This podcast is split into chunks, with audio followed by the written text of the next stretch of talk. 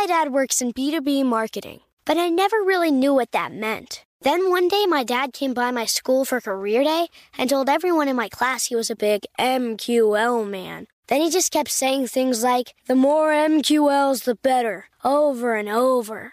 My friends still laugh at me to this day.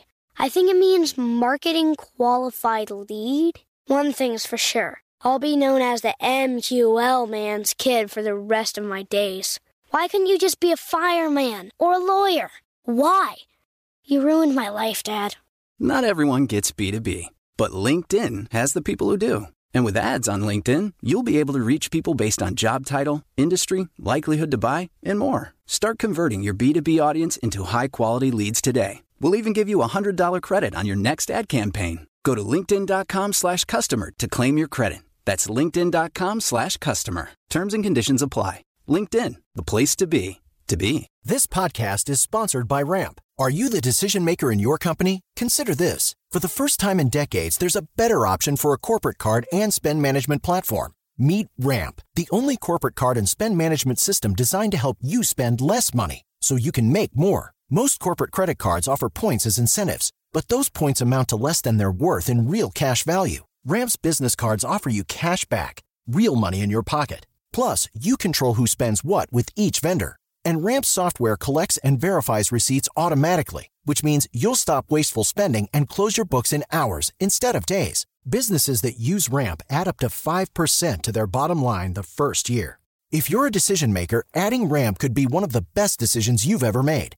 And now get $250 when you join Ramp for free. Just go to ramp.com slash easy. Ramp.com slash easy. R-A-M-P dot com slash easy. Cards issued by Sutton Bank and Celtic Bank members FDIC terms and conditions apply.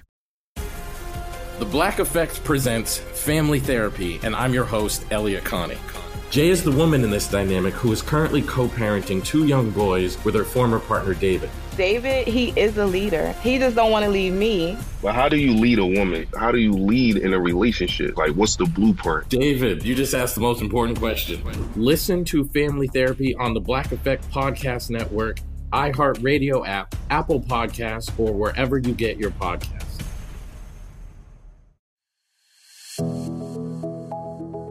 I'm Sam Edis. And I'm Amy Nelson. Welcome to What's Her Story with Sam and Amy. This is a show about the world's most remarkable women, their professional and personal journeys. Together, we'll hear from gold medalists, best selling authors, and leaders of the world's most iconic brands. Listen every Thursday or join the conversation anytime on Instagram at What's Her Story Podcast. Gabrielle Blair's original website, Design Mom, was named a Time Magazine Website of the Year. She is the founder of the design conference Alt Summit and author of the New York Times bestselling book, Design Mom. Her newest book is Ejaculate Responsibly A Whole New Way to Think About Abortion. So, Gabby, let's dig in a little bit to your story. You call yourself an accidental thought leader. How did this journey begin?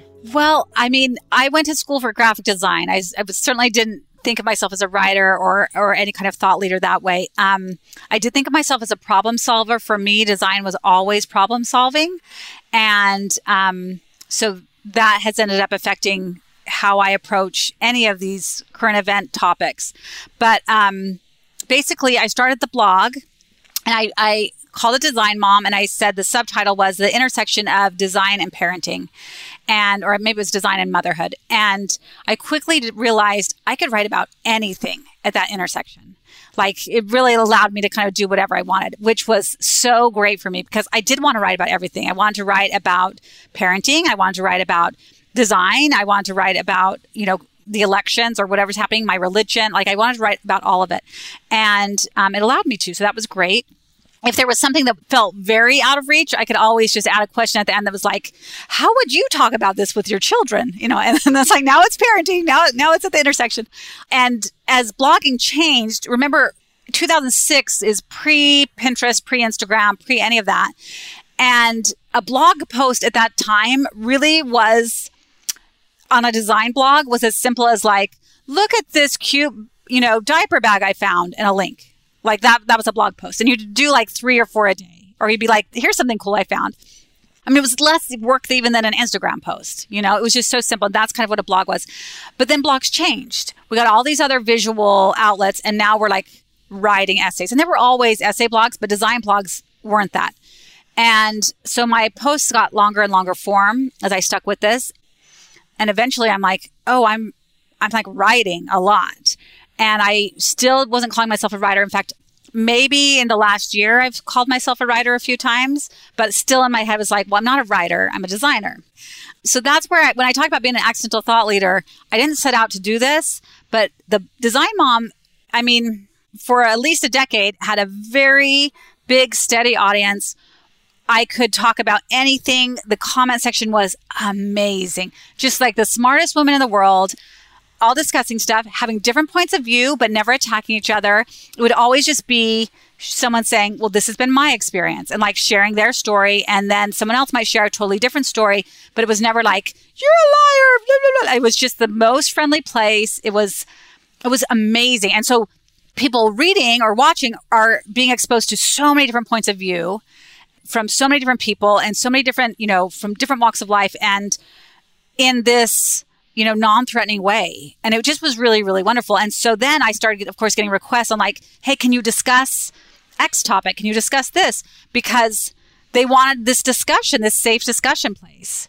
And so I would, I would write about whatever was happening in the world. And as my kids were getting older too, we were discussing that stuff at the dinner table anyway. Like they're, the stuff that some of you want to shield your kids from, they're not being shielded from. They're seeing it on TikTok or they're seeing on Twitter or wherever they are. Like they're seeing the same headlines that I'm seeing.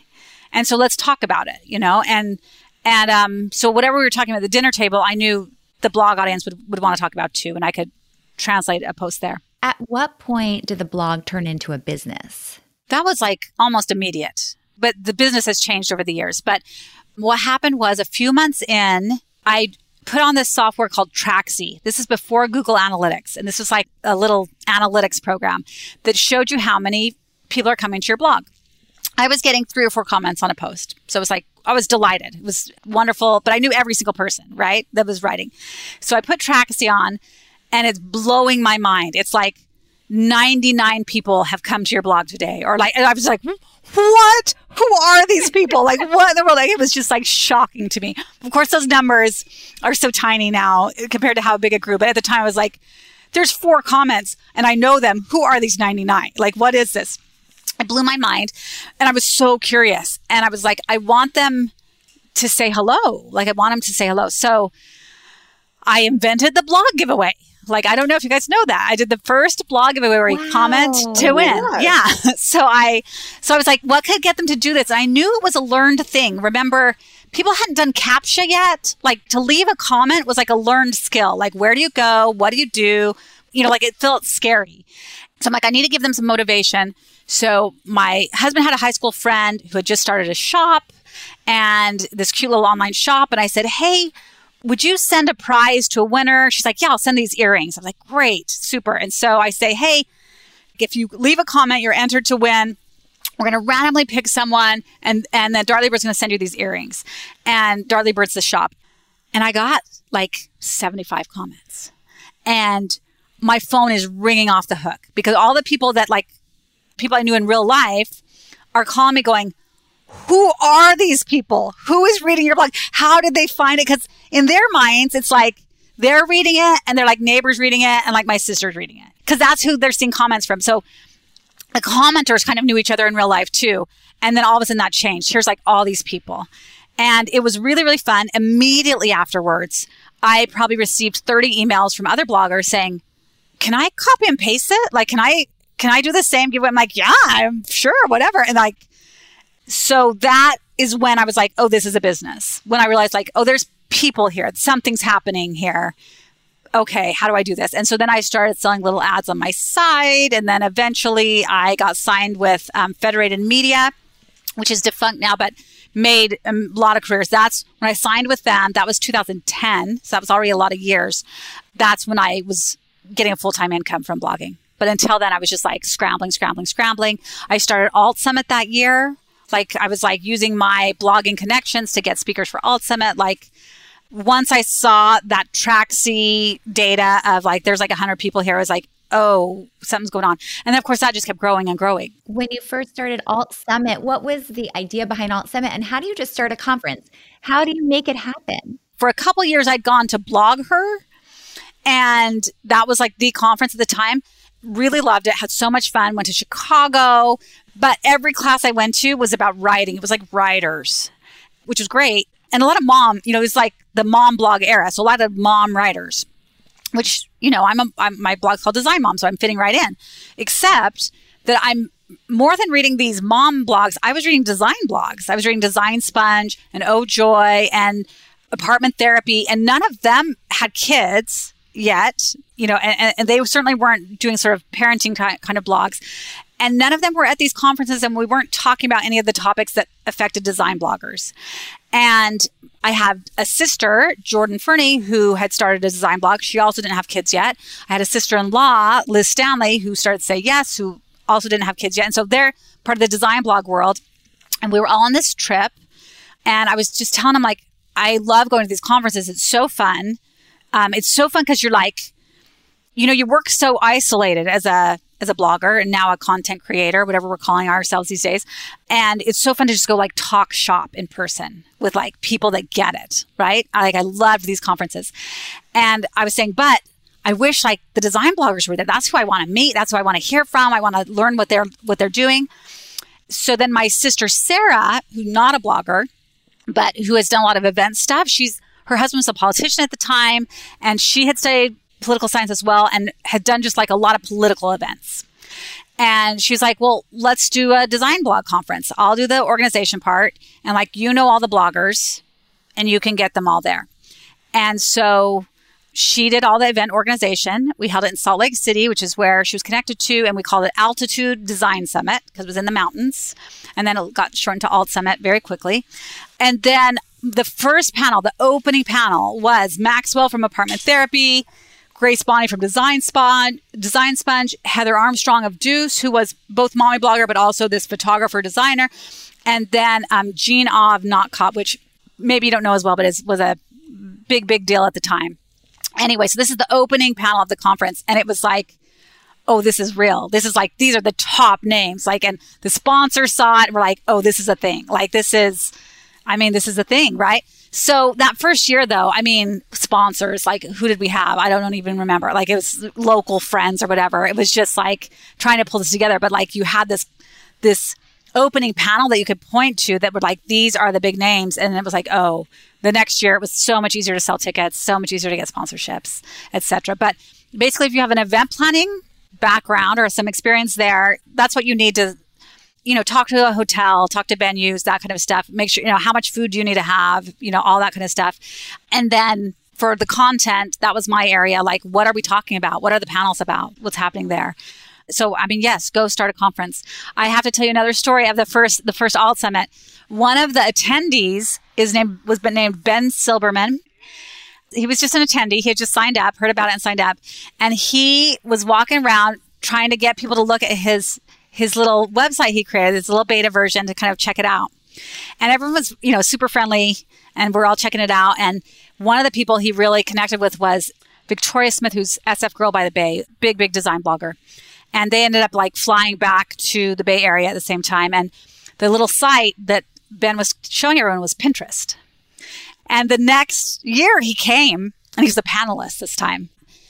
By then, like the design world had found Pinterest and was like, this is amazing. It's exactly what we needed. This is just like so perfect. We can bookmark all our visuals. And the next year, the third year, he came and he's the keynote. Like Pinterest had just like taken off in a huge way.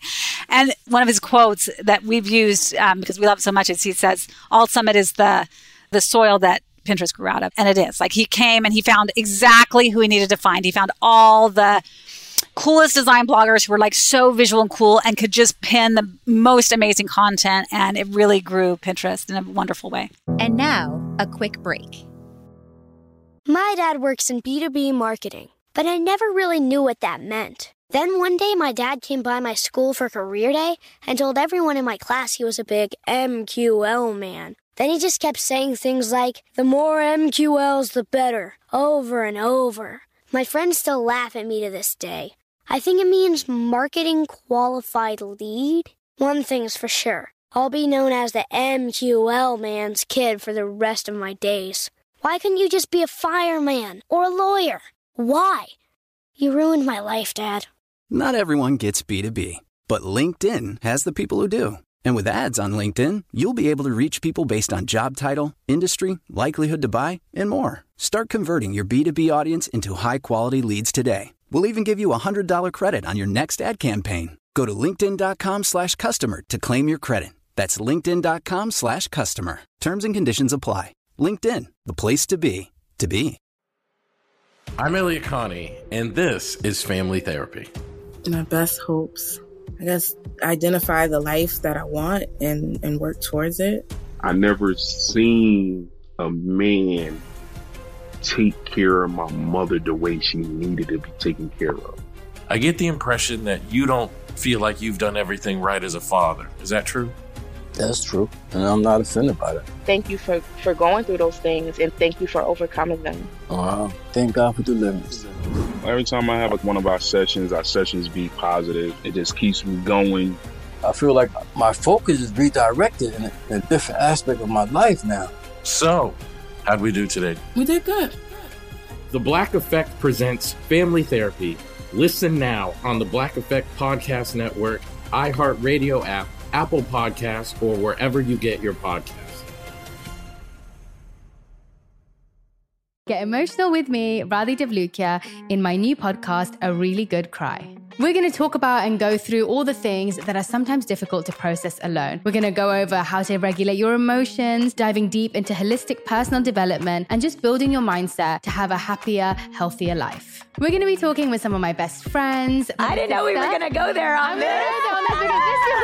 People that I admire. When we say listen to your body, really tune into exactly. what's going on. Authors of books that have changed my life. Now you're talking about sympathy, right. which is different than empathy, yeah. right? And basically have conversations that can help us get through this crazy thing we call life. I already believe in myself. I already yeah. see myself. And so when people give me an opportunity, I'm just like, oh, great, you see me too. We'll laugh together, we'll cry together, and find a way through all of our emotions. Never forget, it's okay to cry as long as you make it a really good one. Listen to A Really Good Cry with Radhi Devlukia on the iHeartRadio app, Apple Podcasts, or wherever you get your podcasts.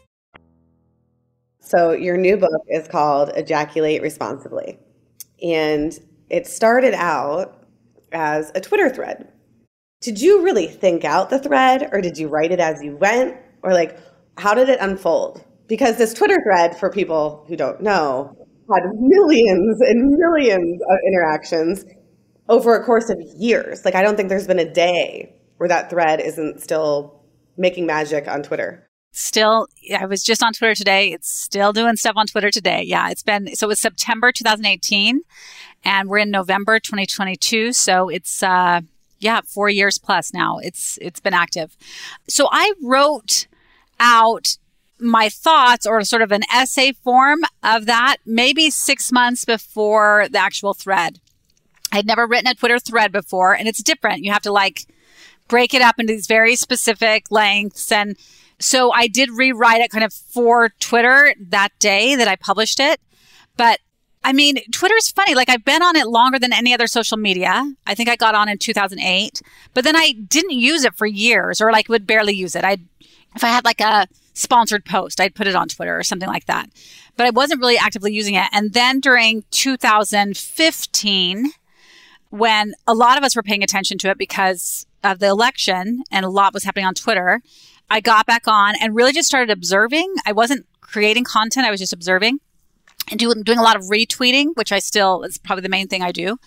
And realized it was like a whole different world than the Twitter I used to know. And there was a different culture there now, and I really loved it. I was super into it. So I decided to try this as a thread, but threads are supposed to be pretty short. I mean, like if you need to write an essay, go like write a blog post or something. And this thread that I wrote, my very first one is 63 tweets, which is just so bad form. It's just like not, I mean, you guys know you're on Twitter. Like at 25, it makes you like tweet it and then you can add more, but like 25 is sort of like the natural limit. And here it was 63. So that's just super obnoxious.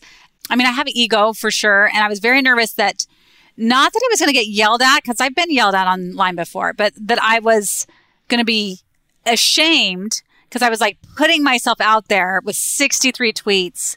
And like, what if no one even looked at it? Like, what if it's just like got no reaction? That I was like super worried about. So I was like mentally trying to add up like how fast can I delete 63 tweets one at a time and, and get rid of this thread if I need to. Pretend it never happened. You said you'd written out your thoughts about abortion six months before. I don't remember exactly what it was, but I had looked up abortion statistics, like how many abortions are happening each year. So I must have read an article, maybe seen something on Twitter that drove me to do that. So I was looking it up. I mean, maybe I was just arguing with someone. I don't know. And I remember seeing the number and it was higher than I thought it was. Like, I don't know what number was in my head. It's not like there was one, but I was like, oh, that's, that's more abortions than I would have guessed if I had just like guess. And so then I started trying to problem solve that. Like, well, why is that number so high? Because of course I'm thinking, you know, there's birth control options out there. And it's not like, I mean, I know women don't even like to go get pap smears. We have to sort of like psychologically prepare for any kind of gynecological visit. We're not just like casually heading out over to get an abortion. Like that's not a thing.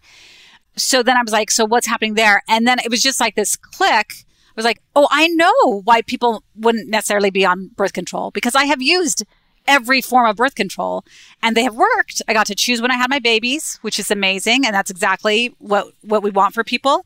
But I did not like the side effects. I did not enjoy them. That's why I've tried every kind, eh, like trying to troubleshoot, trying to find something. And beyond the side effects, I found the maintenance so challenging as I had all these little kids. So, you know, you've just had a baby, you need to get birth control, you got to go back to the doctor, get this appointment, have another exam, then again, stand in line for a prescription, or maybe eventually I got, could get it mailed, you know, but he's had to set that up. And then by the time you get it, it still doesn't, it doesn't even take effect. I'm thinking of the pill. It doesn't even take effect for about a week. And if you forget or you mess up, you feel terrified, like, oh crap, what did I do? You know, how do I correct this? You're like online trying to figure out if, if it's okay. Or if it's like a shot, which I've also done, you're having to go back every few months to get a new shot and like remember when that is. And are you getting childcare for that? Are you taking off work for that? You know, like, are you having to make any other arrangements? It's just was, I found it really, really challenging. And I was, I was in a place where I had insurance, right? Like I, I have the basics covered. It's not like I was even in a, I mean, there, there are times when it would be even harder than when I had it. And I still found it really challenging. So for me, that's where I start going, oh, it's really hard. We make birth control so hard for women. And then, of course, my mind went to, well, you know, women aren't the only ones here. Men, men are also involved in this equation. You know, what's happening there? And that's when I started thinking about condoms and vasectomies, but specifically condoms, and that they're kind of the opposite of women's birth control, meaning they're easily accessible, no doctor's appointment required. They're super affordable. You can usually get them free. In fact, every state has a free condom program. You don't need to take them if, when you're not having sex. You don't need to use a condom when you're not having sex, which for women's birth control, you do have to maintain every day. They're available 24 7. They work instantly. They're like everything women's birth control isn't. And then no side effects, zero side effects. And if you do need to troubleshoot, like say you have a latex allergy, you don't need to go to the doctor for that. You can just troubleshoot. You can just get another brand. And as all of this was like sorting out in my head, I'm like, I was getting angry. anyway, and I'm like, I'm writing all this down. I'm just going to write all this down. I didn't know it would be necessarily new ideas to anyone. Maybe, maybe there were already essays all about this. I don't know. I was just sort of writing it down for me to kind of get out my frustration on, whoa, here's like the easiest birth control in the world and yet we've decided as a culture, well, we can't ask men to wear condoms. You know, that's just too much to ask. But we're going to ask women to do all this headache work, all these side effects, all this stuff. And we don't hesitate to do that. We start girls on birth control as, you know, as soon as they hit puberty in many cases and they're on it for decades. And we don't hesitate to do that. But we can't ask a man to wear a condom for a few minutes. Like, that made me angry. And then I wrote it all down. And then I wasn't sure where to share it because I've been doing Design Mom forever. And it was like, is it a Design Mom post? I, I just wasn't sure where to put it. And then decided Twitter and rewrote it as a Twitter thread. You're perhaps one of the most unlikely people to write your book, Ejaculate Responsibly. And one of the reasons people might think you are unlikely is because you're Mormon. How has this book, if at all, impacted your relationship with the church, with your friends in the church, with your family? So I think I have to start with a couple things. One is for sure there's assumptions about Mormons that I'm very well aware of. You're going to assume they're going to be a Republican. You're going to assume they're going to be anti-abortion. You're going to assume they probably don't swear. Certainly they don't drink alcohol. They don't drink coffee or tea. Like these are just assumptions. And a lot of them are going to be safe assumptions. I mean, Utah is mostly Republican. Utah, the seat of Mormonism. Um, you can only buy alcohol in certain stores and in certain hours on certain days. I mean, like that, some of this stuff is real, but you also have to remember there are, I think, at last count, 12 million, maybe 16 million more. Like, there's a lot of Mormons in the world. So everyone's not going to be the same if you have that many people. And there are shockingly way more Democrats in Utah than anyone would guess, you know, and, and more as the years go by too. Um, the younger generations are skewing, of course, less and less conservative, as we know. So there are plenty of people in the Mormon church that feel that I'm Mormoning incorrectly and are happy to yell at me about that. But I, I get just as many like, thank you. I, I'm so grateful that there's someone in my community that's saying these things. It makes me feel more at home. So I'm going to tell a story about um, the newspaper coverage of the book in Utah, which I think is very illustrative. Um, so there's two major newspapers in Utah. One's called the Salt Lake Tribune, and one's called the Deseret News. The Deseret News is owned by the Mormon Church. So both of them have talked about the book. The Salt Lake Tribune had invited me onto their podcast and done some great articles, and then someone told me, "Hey, I saw the book in." Deseret News. I was like, amazing because I didn't even I didn't expect the church to cover it at all. And I should say the church owned newspaper. It's not like the church is writing all the articles, but they, they but they own the newspaper. Anyway, so I'm looking it up and I don't see the title, and I realize they've written a lovely positive review. But haven't used the title. It was just like a little bit too much. so they link to the book. They they they mention they say oh and with this memorable title or they say something about the title but they don't actually say ejaculate responsibly. I thought oh yeah that's about right. Like there's i mean some mormons are fine with it and others are just like it's just a little too uncomfortable for them. So that's fine. But it has not risked my relationships and certainly in my own family. And among my siblings i'm one of eight i am the only practicing mormon at this point five six years ago everyone was practicing but they've left the church and so so they're not troubled by it at all. But honestly, even when a Mormon wants to argue with me about it, I'll say, or like sometimes they'll get on Twitter and say, you should be excommunicated, or, you know, like they love to threaten excommunication. But anyway, um, I'll say, super, please point out in the thread what is against Mormon doctrine. Just find me the tweet, find me the idea, because there's nothing there. It's actually a very Mormon idea that men should act responsibly. Like, there's nothing weird about that in our religion. You had mentioned that one of the unfortunate byproducts of writing this book is that your kids get confronted about it and are asked to sort of defend the premise of the book. How is that unfolded? It's a funny thing. It comes when I don't expect it. Um, and I'll, I only hear about it after the fact, after my kids have already dealt with it, right? I mean, obviously, if I'm there, it's it's not happening. It it'll be like a cousin or a you know, cousin in law, or it'll be uh, someone on campus. Cause I, you know, these are older kids that are going to school and going to college that clearly has thought about it, has read it, but doesn't dare get on Twitter to actually engage with me. Cause like I'm there and I'm pretty easy to get a hold of, you know? And so feel more comfortable attacking, you know, a teenager that's at college or whatever and, you know, making them defend it. And I feel like the ones that I know in real life, I don't want to embarrass. So I'm not going to name names, but it is frustrating to me. Like, my kids didn't write this and they're great at defending it, but they didn't write this. And I'm very accessible. So if you're arguing with my kids instead of me, that's just because you're scared of me. But Gabby, I mean, the other side of this, you have six kids. So I would imagine that they each have a very different relationship with your work than each other, right? I'm sure they don't all react the same. How have you managed that? The younger kids, they've been in France for three years and haven't had to really face this, right?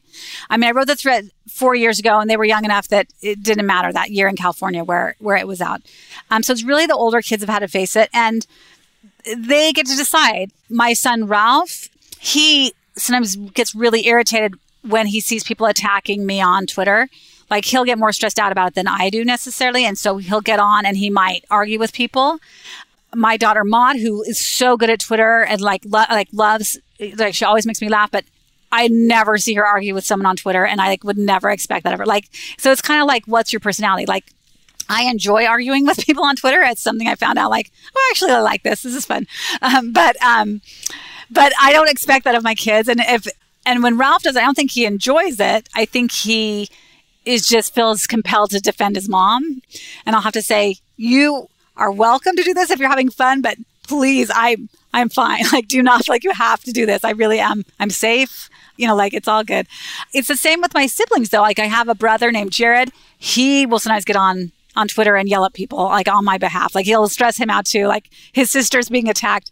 But my other siblings don't necessarily care. If they do notice, I haven't seen him on on on Twitter. So it's more just like, what's your personality? How do you want to react to it? Many people would think it was impossible to even consider moving across the world with six kids. Why did you think it was possible? We moved to New York with two kids, had three more kids in New York. And then we did our first big move to Colorado from New York after eight years there. And I guess in my head, a move is a move is a move. You know, like I had moved across town before. I'm thinking in New York, you know, moving from one apartment to another. I, I'd moved across the country. They were both really, really hard. Like it's just really hard to do anything with little kids. So I knew I wanted a big family.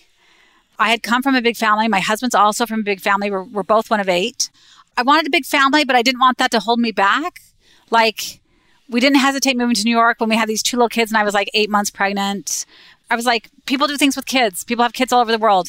I'm just going to do what I want to do. Like, I just didn't want it to hold me back and was, you know, was willing to do the work to move across the country or move across the world or whatever it might be. And it is so different. It's so funny. Like, so our youngest was nine months old when we moved to France the first time. And then when we moved to France this time, our youngest was nine years old. You know, like it was a completely different, different thing. And, and I look back at, I like, I, we, we took so many trips. We did so much and these kids were little. I'm like, what were we thinking? that was insane.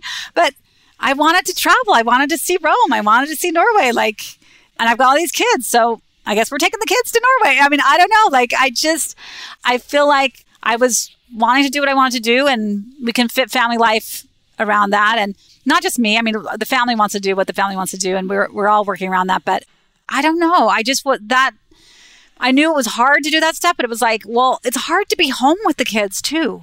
It's just hard to have kids. So should we have a hard time in New York? Should we have a hard time in Norway? Should we have a hard time in France? Where do we want to have a hard time with the kids today? And now, a quick break. I'm Elliott Connie, and this is Family Therapy. My best hopes. I guess identify the life that I want and, and work towards it. I never seen a man take care of my mother the way she needed to be taken care of. I get the impression that you don't feel like you've done everything right as a father. Is that true?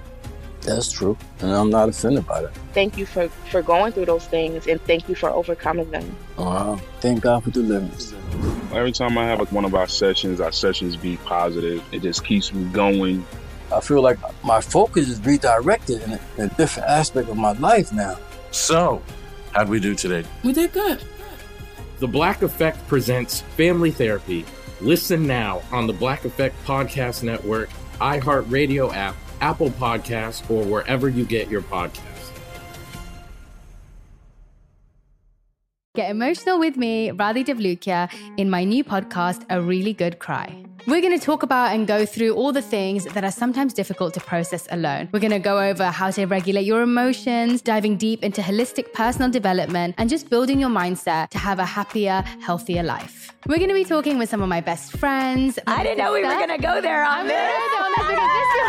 People that I admire. When we say listen to your body, really tune into exactly. what's going on. Authors of books that have changed my life. Now you're talking about sympathy, right. which is different than empathy, yeah. right? And basically have conversations that can help us get through this crazy thing we call life. I already believe in myself. I already yeah. see myself. And so when people give me an opportunity, I'm just like, oh, great, you see me too. We'll laugh together, we'll cry together, and find a way through all of our emotions. Never forget, it's okay to cry as long as you make it a really good one. Listen to A Really Good Cry with Radhi Devlukia on the iHeartRadio app, Apple Podcasts, or wherever you get your podcasts.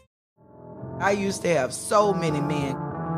How this beguiling woman in her 50s, she looked like a million bucks, with zero qualifications, she had a Harvard plaque, tricks her way past a wall of lawyers and agents. She's got all of these Maseratis and Bentleys all in the driveway. Is it like a mansion? Yes, it's a mansion that this queen of the con uses to scam some of the biggest names in professional sports out of untold fortunes about six million. Approximately $11 million. Nearly $10 million was all gone. Employing whatever means necessary to bleed her victims dry. She would probably have sex with one of her clients. Hide your money in your old rich man because she is on the prowl. Listen to Queen of the Con, Season 5, The Athlete Whisperer, on the iHeartRadio app, Apple Podcasts, or wherever you get your podcasts. So, Gabby, along this journey you've had, and it really has been quite a journey. And I think in many mm-hmm. ways, your story is so different than many of our other guests because your personal and professional lives are so intertwined and they've always been so intertwined. A big part of that, or a main character in this, has been your husband. I have seen him at your conferences, he's incredibly supportive. What has your relationship been like? I mean, I love being married. He's, you know, he's my favorite person in the world for sure. Uh, we've never really known adult life without each other, right? Like, so I was 21 and he was 22 when we got married, which is very young. I was 23 when we had our first baby. He was 24. We haven't really known adult life without kids. We haven't really known adult life without each other. And so I don't really have anything to compare it to, right? Like, I mean, I don't, I didn't have a, the 20s that you see on TV where you're like, you know, falling in love and breaking up and, you know, moving to the city and doing whatever. Like we moved to the city in our 20s. We moved to New York, but we had two kids and a third was born like a couple weeks later. Like like it was just like a different world. But he's been amazing. So really early on, like really early on in our marriage, and I mean with I mean in our parenthood, I should say, we had this idea like certainly the culture in Utah was like the mom stays home. And I was like, okay, so I'm supposed to stay home with the kids. And I'm like, miserable, just miserable. And I remember saying to him, Hey, you know, when you watch the kids and you're like so worn out at it and you're like, Oh my gosh, I'm so worn out. I'm so glad for a break when it's done. Yeah, I feel like that too, all the time, all day. It doesn't matter that I'm the mom. It's just as hard for me, I promise. Like I, it's so hard. And he just like got it. He didn't try and argue or whatever. He's like, Oh, okay. Like it hadn't occurred to him till someone told them because how, I mean, it hadn't occurred to me either. And we started splitting the day. So we were both entrepreneurs and I would do, I mean, like I had a little design business and he had the little language learning business and I would work from like nine to one and then we'd have lunch and then he'd work from like two to six or some version of that. And we just started splitting the day and just like we couldn't afford childcare, so we were, you know, we'd take care of the kids on our time off, and it was only we'd only get these concentrated few hours, and then we could always try and work again in, in the evening if the kids were asleep, you know, that kind of thing. But we just said, okay, we're just going to share this. And that was great. And then there were times where we couldn't do that. Like he went back to school. He got two masters and a PhD at Columbia. This was like intense stuff. When we are living in New York, we needed money. I'm, I'm, you know, working full time. I mean, there have been times where we couldn't split the day the way we wanted to but we were always aiming for that. And as soon as we could, we'd get back there. And so when he finished his PhD, I had started Design Mom. Like we, you know, we both kind of got to this good place at the same time. And since then, we have both worked at home and just been able to share everything, you know. So this is before like remote work. He got hired when we were in New York, he got hired by a DC company to work remotely. And then we worked for them in Colorado, worked for them in France. And then I had again started Design Mom and it was taking off. So we had some years where we couldn't share it, but then as soon as we could again, we started sharing it and we've just shared parenting and the workload since then. I know not everyone can do it. We were always aiming for that. Like once we understood like that's what we needed, like that's what we were aiming for. And when anyone asked me for advice on like how to manage things, what saved us is flexible schedules meaning like we didn't have to be in an office from eight to five or, or any version of that. I had so much work. He had so much work, but we could fit it in where we could fit it in. So if someone needed to get to the school for a play or get to a doctor's appointment for something like we never had to take off work. We never had to get permission.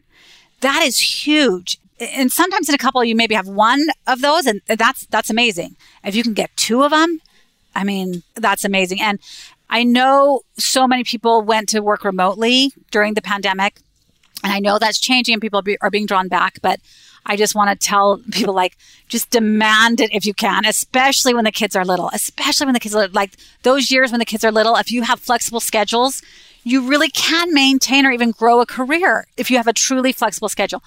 If you don't, it's impossible. Maintenance is the best I feel like you can do if you do not have a flexible schedule.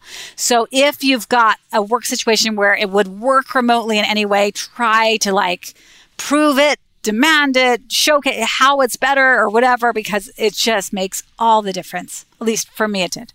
And to have both of us, that's huge. But Ben is amazing. He's been super supportive. Um, he, he's really great. He'll, he'll make like today he came down he's like i made a testimonial about vasectomies because it's vasectomy world vasectomy day and so he posts this like testimonial about how awesome his vasectomy was and like how fast he healed and how great it's been and i mean he's just the best and he like gets it and he's he's just such a good cheerleader for what i'm working on and i certainly couldn't have had a big family without a, a partner that was interested in that but he's just been he just gets it and he he understands what the work of parenting is. Like he gets it. I don't have to explain it to him. I don't know. He, he's he's terrific, and I'm sure part of that is like we're home all the time. We've been home all the time. He can see what parenting is, and I should also be clear. Like we do lots of gendered stuff. He always gets the gas. I end up doing the laundry. Like there's st- stuff we do that's gendered. I don't mean to say we split everything like exactly 50 50. But in general, the workload of the house, the workload of parenting, we've just always shared it. Gabby, you're such a creative person and you must always kind of be thinking about what's next. Like, what is your next creative pursuit? Ben and I actually signed a contract for a parenting book even before the abortion book. And then the abortion book sort of like, it felt the more timely thing. It's with the same publisher. And they're like, actually, let's do the abortion book first because it's just like well, you have seen the, the news. Anyway, so so we'd like to do the parenting book. I'm also we're like still deep in renovations, not in the house we're living in, but in the house in our backyard. And then there's like a little cottage. So that's really fun for us. It's very creative work. I love it. And then I keep feeling like so in college when I studied graphic design, my goal was to be a textile designer. I had this like I want to like walk into a stranger's house someday and like hey, I designed, you know, those curtains or those sheets, or I don't know. Like I loved that whole idea. And I love textiles and I loved all of it.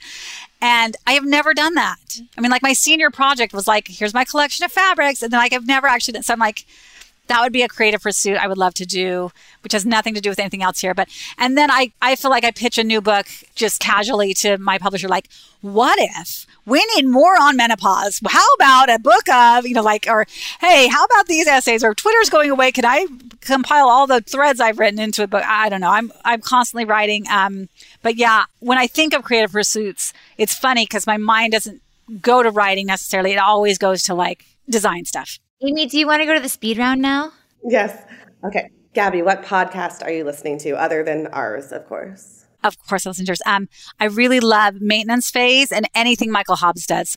I love Michael Hobbs. What is your morning routine? Okay, so we get up, drive the kids to school if it's cold. Sometimes they want to walk. And then I often go do something renovation y in the morning, like before I've showered, put on my work, do something like dusty and gross, then take my shower, and then um, then I'm on my laptop for too many hours and phone. And anyway, I, am long past morning now. Gabby, you travel a lot. What do you do when you're on a plane? I will try to sleep as much as I can. And if not that, I play a lot of Sudoku or like solitaire, you know, just like the dumbest games. Who leaves you starstruck? I still adore Martha Stewart, which I know like we don't see her in the news as much. And I've gotten to meet her, I've gone to interview her. I think she's so freaking brilliant. She's just amazing. I love her so much. Where will you go on your next vacation? I want to go back to Italy. Like there's just I've been a lot of times, but there's always more, and I love it. And guys, the food and the gelato, and I mean, just, come on, like it's just never a bad idea. What's your favorite beverage? Um, I love root beer. I'm thinking of it because I miss it. I can't get it here. Is that the most Mormon answer? I love root beer. and I want like a root beer float. Like that's what I want. Like, oh, it's the best.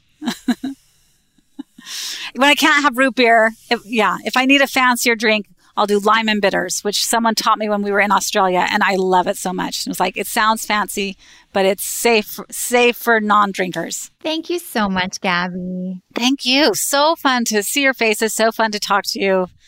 Miss being with you in person.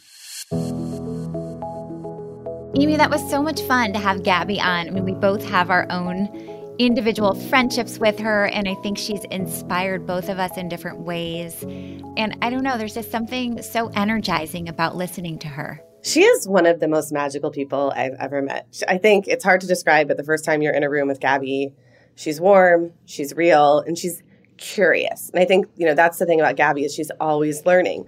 Like in some ways, I'm surprised she wrote this wildly global viral thread about abortion. And then in other ways, I am completely not surprised that she did this because she's just always trying new things and voicing her opinion. And I hope it gives other women out there the conviction to try things and to try them publicly. Well, one of the special things about Gabby is her confidence. I mean, if every woman had the confidence Gabby has, the world would be an entirely different place. That's right. I also think, Amy, what's so wild is like she didn't have a wild sex life that led to this book, right? Like she's kind of writing the book for something she hasn't even experienced. And it almost lends kind of more credibility. Whereas normally you think that lends less credibility, it almost makes her more of an authority. There's just there's something about her that makes you stop and listen. And I know you you recently when you you worked with her recently on the last Alt Summit and you said something to me about how calm she is no matter what is going on. She is always calm. Like I'm over here like in the corner freaking out about something. I mean, we're putting on a thousand person conference in New York and Gabby's just like, it's fine. It's okay. And always.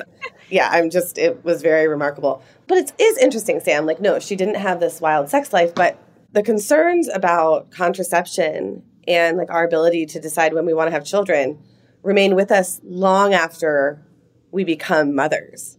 And I think like that's one of the reasons I love her thread so much. And even in talking to her today about it, it's like dealing with birth control is something we deal with until we can't bear children anymore, right? Unless our partner has a vasectomy or, you know, like, and I feel like this abortion debate gets cabined into this idea that it isn't something that impacts mothers, but it impacts mothers so much. But see, Aim, th- this is the thing, right? And this is what was interesting and tricky about this interview is like we could have done the entire interview talking about the book, right? Because it is so controversial.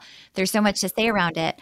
But really, the next time we talk to Gabby, it definitely won't be on this topic because she goes from topic to topic and she's just as passionate and curious about each one.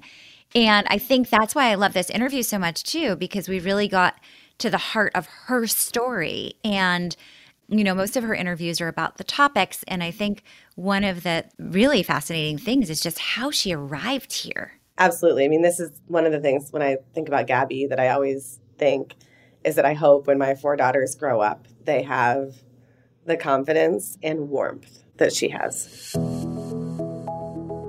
Thanks for listening to What's Her Story with Sam and Amy. We would appreciate it if you leave a review wherever you get your podcasts. And of course, connect with us on social media at What's Her Story Podcast. What's Her Story with Sam and Amy is powered by my company, The Riveter, at theriveter.co, and Sam's company, Park Place Payments, at parkplacepayments.com. Thanks to our producer, Stacey Para, and our male perspective, Blue Burns.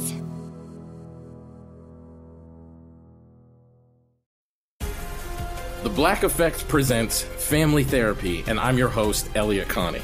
Jay is the woman in this dynamic who is currently co parenting two young boys with her former partner, David. David, he is a leader. He just don't want to leave me. But how do you lead a woman? How do you lead in a relationship? Like, what's the blueprint? David, you just asked the most important question.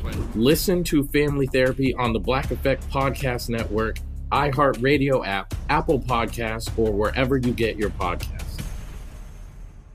Get emotional with me, Radhi Devlukia, in my new podcast, A Really Good Cry. We're going to be talking with some of my best friends. I didn't know we were going to go there on this.